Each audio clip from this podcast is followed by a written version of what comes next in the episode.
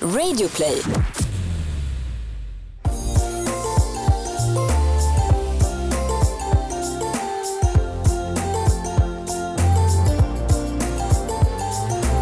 Kära lyssnare, välkommen till det nya programmet Bakom varumärket. Podcasten där vi Jenny Kaiser. och Jessica Morales tar dig bakom kulisserna hos några av Sveriges just nu mest inspirerande marknadschefer.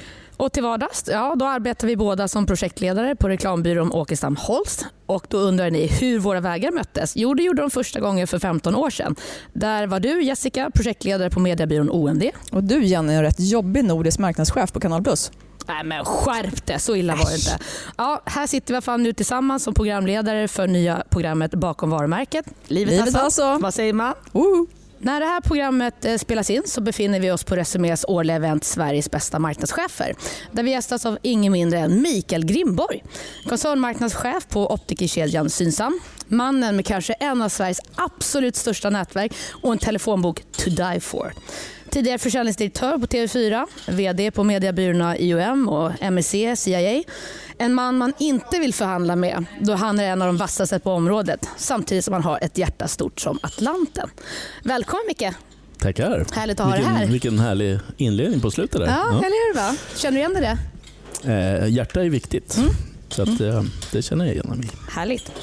Men du, om vi rullar igång då, en första fråga, eh, givet vart vi är idag. Så, tidningen Resumé utser ju sedan 2005 Sveriges bästa marknadschefer, där du två år i rad, det vill säga både 2016 och 2017, blev korad till Best in Class i optikerkategorin.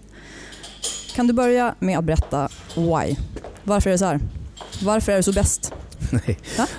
Nummer ett är ju att jag skulle säga att det här är ju en, eh, man får pris för funktionen. Mm. Så egentligen skulle man kunna byta ut mig mot eh, Kalle Kula imorgon för att det är ju Synsam som är det starka varumärket som har gjort bra saker. Och jag är en av dem som jobbar på Synsam och har försökt att göra det så gott som jag kan. Då då. Så det är verkligen väldigt viktigt tycker jag att det här är laget för jaget. Men också, det vet ju om man går tillbaka och refererar nästan till sportens värld, så har ju alla sin givna position. Så här, hur har du tänkt på det när du har format den, och den nya organisationen inom Synsam? Jo, men det återigen, vi är ju ett stort antal personer som betyder väldigt mycket för en sån här resa som vi gör. Och det som eh, nu när man har varit ombord eh, några år och ännu längre då på andra ställen så vet man ju både vad man är bra på och vad man är mindre bra på. Så jag brukar ju då Laget runt mig handlar ju rätt mycket om att stärka upp eh, vad man är stark och vad man är svag och så får man då jobba utifrån det. Så att jag tycker att vi har ett, till att börja med är vi inte så många. Hur många är det? det beror på hur man räknar, men vi har ju en inhousebyrå. Eh, ungefär fem personer på den. Och, eh, och då, då ska man ju komma ihåg att nu sitter vi och pratar om eh, svensk eh, del och sen har vi då ett nordiskt uppdrag. Och Då handlar det om att mycket av det man gör handlar om att få med länderna på det så att det, det liksom blir någon form av effektivitet i det vi gör. Och Sen i ett läge då när det är väldigt mycket som ska ut och som är nytt så blir det ju hårt ansatt i produktion. Så vi har ju, vi har ju så att säga styrt upp väldigt tydligt och med, från idé och hela vägen till produktion. Sen har vi självklart eh, externa eh, tryckerier och så vidare. Men det, är ju, det här låter ju nästan för bra för att vara sant. Fem Speciellt personer. när ni jobbar på byrå. Ja.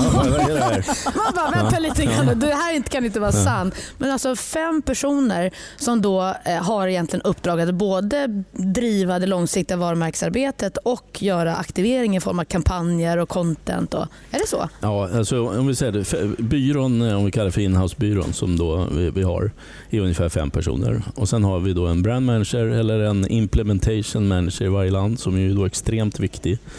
Och Mycket av det jobbet handlar ju om att få med butikerna och så att materialet kommer upp i rätt tid och ser snyggt ut i butiken. Så att det är ju verkligen som alltid klassiskt eh, detaljerna. Men eh, ja, det är ungefär, vi är inte jättemånga, men, men däremot är det väldigt många som så att säga, eh, är inne och driver innovationen, som är inne och driver de här nya idéerna som sen någonstans på resan blir i bästa fall kommunikation. Du pratar rätt mycket om att det här är en teaminsats och så vidare. Om man ska ändå försöka sätta, så här, ge oss tre, fyra ord på vad som verkligen ska karaktärisera en bra marknadsavdelning. Vad, vad är det? Nej, men jag, ja, du, det, jag, jag tror att det är lite beroende på vad man är för bransch. Nu Men specifikt hos dig? Jag. Ja, men, okej. men jag tänker just att vi, glasögon till att börja med är ju då, när vi gjorde våra undersökningar så är ju då en sällanköpsvara. Mm. Och så fattar man ju inte, shit det gick tre år sedan jag bytte glasögon. Oj då, jag såg sämre än vad jag trodde. Och det här är ju, vi har ju en åldrande befolkning. Vi har barn, vi har ett jättekommande problem när det gäller närsynthet. Så att i grunden så har vi en, en positiv marknad för den växer organiskt. Mm. Och Vad vi då försöker göra det är ju med till exempel abonnemang, det är att få in kunder oftare. Eh, och på det sättet då påverka vår våran egen framtid. Så att eh, det, vad utmärker en marknadsavdelning då? Jo, du, du måste ju liksom ha både det långsiktiga och sen det taktiska. Men i en, i en värld som är i en bransch som då inte är lika snabbrörlig som resor eller vad det nu kan vara så gäller det liksom att bygga över tid. Och finnas i marknaden när, eller finnas där när väl Precis, personen när du väl börjar se dåligt så ska du i, i mitt fall då, i första hand tänka på Synsam såklart. Mm, mm. Men du, en fråga, givet det vi pratar om nu. Uh, och så här, vad har vi som byråer för existensberättigande? Kommer ni behöva så här, kreativ kraft utifrån eller kommer ni att fixa biffen själva forever? Nu tänker vi mer generellt. Ja, generellt sett. Ja, men jag mm. tycker det är en intressant fråga för det, det, är, det finns ju inga självklarheter med att någon ska finnas. Det, det kommer och går saker under tiden. Och I en digital värld så är det klart att jag, jag skulle säga att byråernas existens handlar fortfarande väldigt mycket om idéerna. Men det är inte alla köpare som är lika modiga som till exempel IKEA som jag tycker ni gör helt magiskt bra. Och Den går ju så att, säga att bli långsiktig och taktisk på. Eh, Bregotti är en annan sån här favorit som det är bara att ställa ut en kossa till och inte behöva betala rättigheter i år heller. Eh, som, som är långsiktigt byggande. Men eh, behoven som ett företag har är ju kanske mer väldigt specifika digitala idag. Det kan ju vara hur du jobbar med Google eller det kan vara helt andra saker som kanske inte man i första hand tänker på en klassisk reklambyrå. Mm. Och Vi vill ju då ha som jag kallar för äga strategin själva. Mm. Du sett, när jag kommer till en byrå så säger jag ja, jag hör vad ni säger men gör som jag säger. Så att det är lite mer utförande nu, nu det vi håller på med. Mm. För det var ju väldigt intressant när du började på Synsam. Därför att det första du gjorde det var ju typ att säga upp alla dina byråavtal. Mm. Eh, och då kommer jag ihåg att vi träffades bland annat och jobbade på en annan byrå. Eh, och Då var det väldigt intressant när du, eh, menar, du blev uppvaktad av i stort sett hela Sveriges byråbransch. Och då var du väldigt tydlig från början att jag ska inte ha några byråer just nu. Liksom, vad föranledde det till att börja med? För Det är också intressant att höra. Nej, men det är samma. Alltså att stora skillnaden nu tycker jag det är att alla sitter på samma sida bord. Sen kan det ju, är det ju inte så att 100% är det som, som vi producerar. Men då har vi mer en eh, ganska enkel devis att är det fel så får du väl göra om då. Tills det blir rätt. Och eh, vi lever ju liksom i en, i en värld som går ganska fort och där vi behöver, som vi nu vi har digitaliserat alla våra butiker för att slippa liksom att trycka för det tar för lång tid. Självklart gör vi tryck, men, men eh, vi tjänar ju liksom på att vara digitala. Då kan vi agera snabbt. Och Om man då vänder på eh, steken och så tänker man så här att eh, det finns också en diskussion som eh, råder när det kommer till behövs marknadscheferna framöver med tanke på hur liksom, strukturer, hierarkier, organisationer, kompetens eh, förflyttas inom organisationen. Eh, kommer ni behövas? Kommer du behövas framöver? Om jag, eh, ja, det tror jag. att jag tror så här att eh, skitsamma vad man kallas, det är ju vad du gör. Och, eh, vi är väldigt upptagna av att driva just innovation. Och Det sker ju inte på ett ställe. Det sker ju från högsta chefen som är, liksom är väldigt långt framme. Vi har innovationschef, vi har den som är ansvarig för abonnemang och i varje sån här skrå så uppstår ju nya idéer. Och Då blir jag kanske med lite mer servicekontoret som ska se till att deras idéer händer. Jag behöver ju inte själv komma på dem. Mm. Och hur, när ni kommer på de här innovationerna internt, hur, hur, snabbt kommer ni till marknaden? Testar ni hela tiden eller hur djupt måste de förankras tillbaka till marknad och konsumentinsikter och så vidare? Vi kör ganska snabbt nu. ja, misstänkte det. Mm.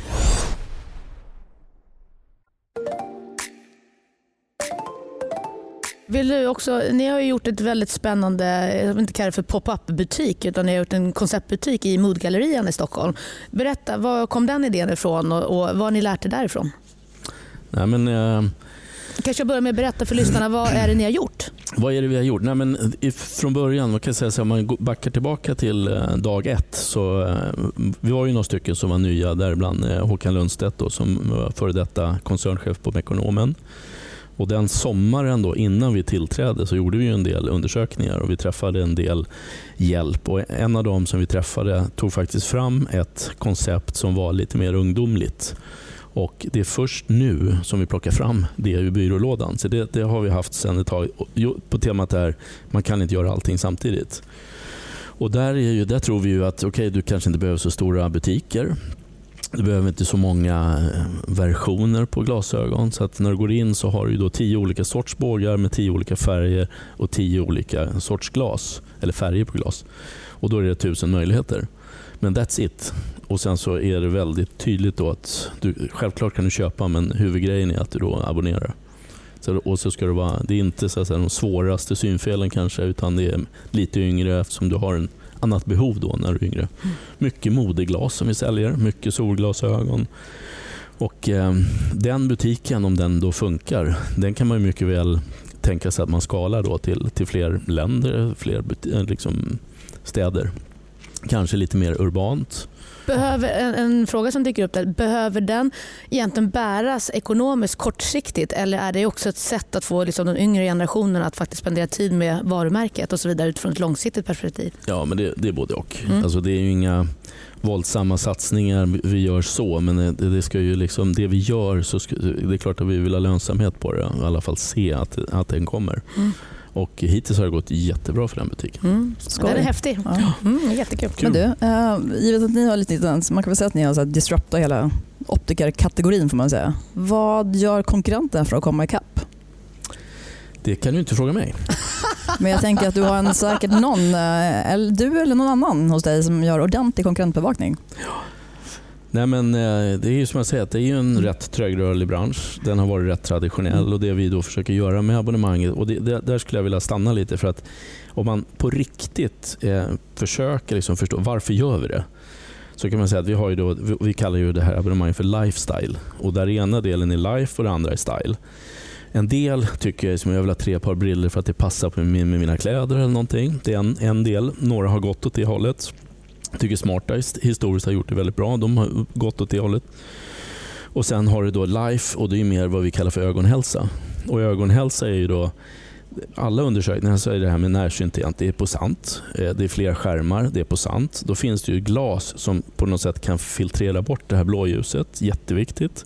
Och det finns nu eh, linser till barn. Så att när du får, om du har barn som utvecklar närsynthet så kan du alltså använda linser för att minska... Och närsynthet är när ögat växer. Så har det vuxit för snabbt, då får du aldrig tillbaka ögat. Så att det, ja, det är väldigt bra. Wow, när, när vi då pratar, så att, om. man borrar ner sig bara där ja. i ögonhälsa så är ju abonnemanget ett svar på en ögonhälsa. Mm. Så att du kommer till mig en gång om året precis som du går till tandläkaren eller går till doktorn för att kolla upp. Eh, och historiskt har ju inte kunnat gjort det utan de kommer var tredje år. Och kom du in till mig en gång om året och du har sagt att jag har förändrat syn, ja, då byter jag alla glasen i, dina, i ditt abonnemang. Och jag satte mig på mina fina Gucci, ja, då fixar vi det. Eh, och du ingår en årlig synundersökning. Så att det är våra optiker som är ju då, om man inte ska använda färger, men de är väldigt blåa. Så är ju liksom, de brinner ju för att folk ska se bra. Och Sen är det då kombinationen av vad vi har för bågar i butik självklart då, för att få att det ska se bra ut också.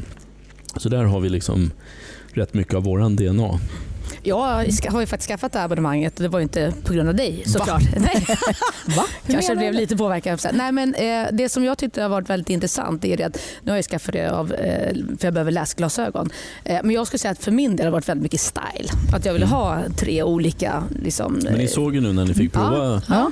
Ja. ja. men det blir ju någonting helt annat. Men det, det, jag märker är att jag måste nog fatta att det är för life också. Mm. I och med att jag är i den ålder jag är och att jag måste liksom vänja mig vid att använda dem på det sättet. Men jag tycker att det är väldigt smart för att ni binder ju upp kunderna på ett sätt. Ni tar också ansvar mm. tycker jag på ett sätt och ni har hittat en modell som inte bara handlar om style utan mm. det handlar väldigt mycket om life-delen. Så det är mm. otroligt smart gjort måste jag säga. Men det, då är det just att tanken är ju när du kommer in då nästa gång så kanske du faktiskt har tröttnat på ett av de där paren.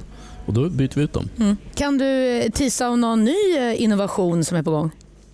Nej, men vad, vad vi gör nu är att vi slår ett slag för något som eh, historiskt kanske inte... Eh, just att det händer väldigt mycket på linsområdet. Eh, det, är väldigt, alltså, det, det är ju high tech vi håller på med. Och de värsta linserna och de värsta glasen det är ju liksom nanoteknik, det är, då smälter in i ögat och mycket, det går från att det har varit månadslinser till engångslinser och det är organiskt och det är väldigt mycket kul som händer. Så att eh, det, det är klart vi tittar över alla, alla möjligheter och sen tror jag att man pratar abonnemang så kan man ju vidga det åt olika håll. Vi har ju för sportfantaster, det kan vara för barn, det kan, det kan hända massor. Mm.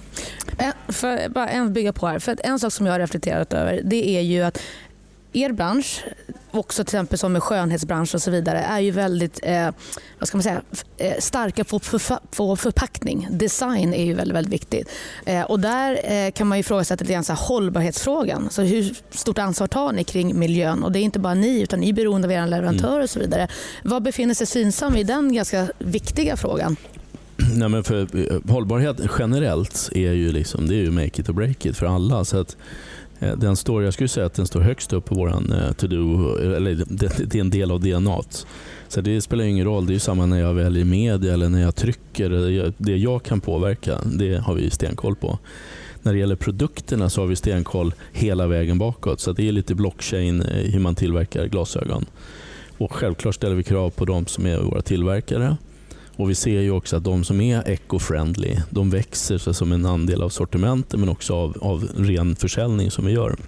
Så att de närmsta fem åren så ja, det, det, det kommer hända massor. Ja, och Det är ju drivet av kunderna. För att om vi tar abonnemanget igen så är en fråga vi får hela tiden, vad gör ni med de där glasögonen som kommer tillbaka? Och då har vi, ju, vi har olika avsättningar så att vi gör jättemycket tillsammans med ett företag som heter Vision for All.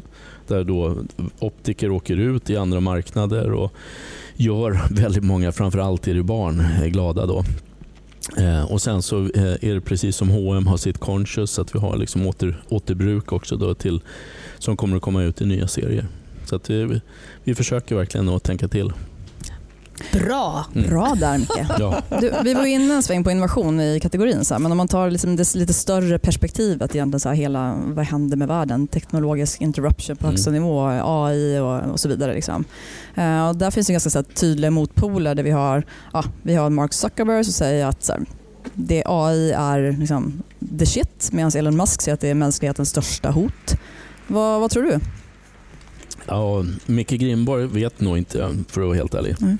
Men eh, jag tycker det är häftigt. Det, det pirrar lite när man eh, ändå ser exempel. Jag försökte prata med min bil i morse, gick sådär. Men eh, jag har tydligen... Jag har, Han kanske var sur på dig. Ja, jag försökte med Siri, hon, hon svarar konstigt ibland och jag ringer upp till fel. Så det, det är lite, vi är inte där än. Nej. Men eh, när det blir inbyggt på olika sätt då för att göra världen godare så tror jag att det kommer att hända. AI för att förbättra, eh, för att eh, effektivisera.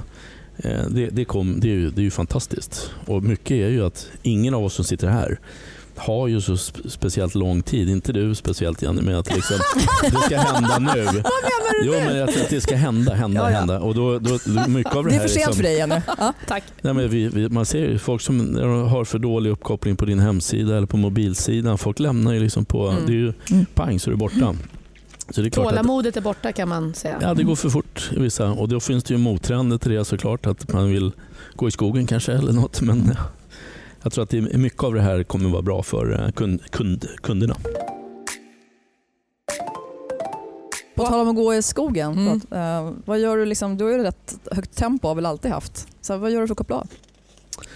Jag har inte så svårt med att koppla av. Jag, jag har ju sedan fem år köpt en gård i Järvsö.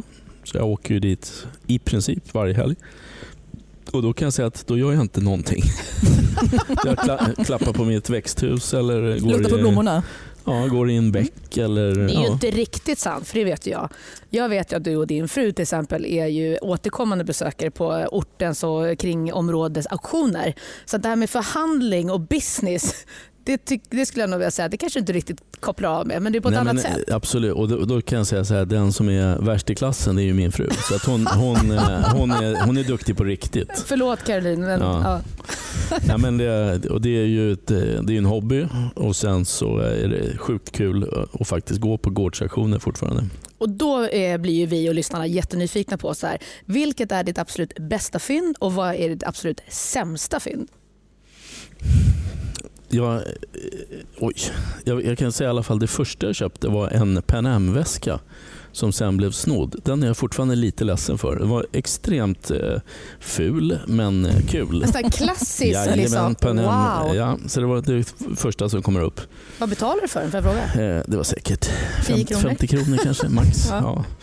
Nej, men, eh, vi köper, och då ska jag säga framförallt att det är min fru som köper väldigt mycket eh, saker som har ett, ett, ett, det, det, är mycket, det är inte allmoge som allmogebord och sådär, men det är mycket bakåt i tid. Det är faktiskt billigare att eh, köpa till exempel porslin än att gå på IKEA nu. Så att det kan ni tänka på. Det kanske, Mhm. mm. så, så att det, Hållbarhetsfråga även här. Exakt. Man gillar hur man Ja. tänker. Mm. Ja. Nej, men det är mycket... Får bjuda med er där, eller så får jag ha en livesändning nästa år. Perfekt, vi Mm. kommer. Men du, ändå så här, det måste ändå finnas, om det inte finns något som har varit eh, ditt sämsta köp, köp så tänker jag så här, är det något köp som slipped through your fingers som fan att jag inte fick den där? Jag, jag kommer inte på något, det är ju säkert. Men, men eh, på riktigt, på, när man sitter på en gårdsauktion så eh, man tänker inte oj jag förlorade. Det är inte så, det kommer nya möjligheter. Det, där uppe kan man säga så att alla har fullt med verktyg utom jag. Så jag, ropar, jag får ju alltid verktygen om det är så att jag vill ha dem. För det är ingen som bjuder emot. Sist så ropade jag in faktiskt en eh, elcykel som var sprillans ny. Den kanske till och med är mitt bästa köp. Den betalade jag 3 5 för. Wow. Wow. Och den kostar 13 ny och den var precis uttagen. Oklart varför den såldes men eh, då var jag nöjd.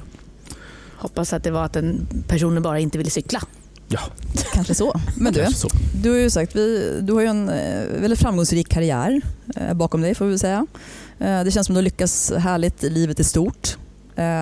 Men så här, om man kollar tillbaka, det finns ju alltid saker som man bara, fan det där borde jag inte ha sagt. Det där borde jag inte ha gjort. Saker som man ångrar genom livet. Här, har du någon grej som är så här, det där var en riktigt dum sak? Oavsett om det var liksom i privat, privatlivet eller om det var i affärslivet. Eller, finns det någon grej som tär som du kan fundera över ibland? Eh, oj, oj, oj. Nej, men, nummer ett, jag kan säga att jag har blivit mindre klantig genom tiden. Men eh, om du frågar de som känt mig 20 plus år så är det fortfarande så att de garvar åt vissa saker som jag har gjort och då är det ju att jag har klantat med. Men klanteriet har ju blivit någon form av nästan signum att ja, ja, han slog ut på jag kommer ihåg första året jag vann här till exempel och kommer hem och då hade jag ju kalasat för att jag hade vunnit. Men jag letade efter nyckeln och jag stod i hissen och tror ni inte att det där priset gick sönder? Nej! Och då var jag ju sådär lite så att, men det är inget ånger men där och då så tappade jag ju första årets pris. Så jag egentligen, Du har egentligen bara vunnit ett pris då. nej, eller, eller så kan man säga att jag har fått tre Ja, redan.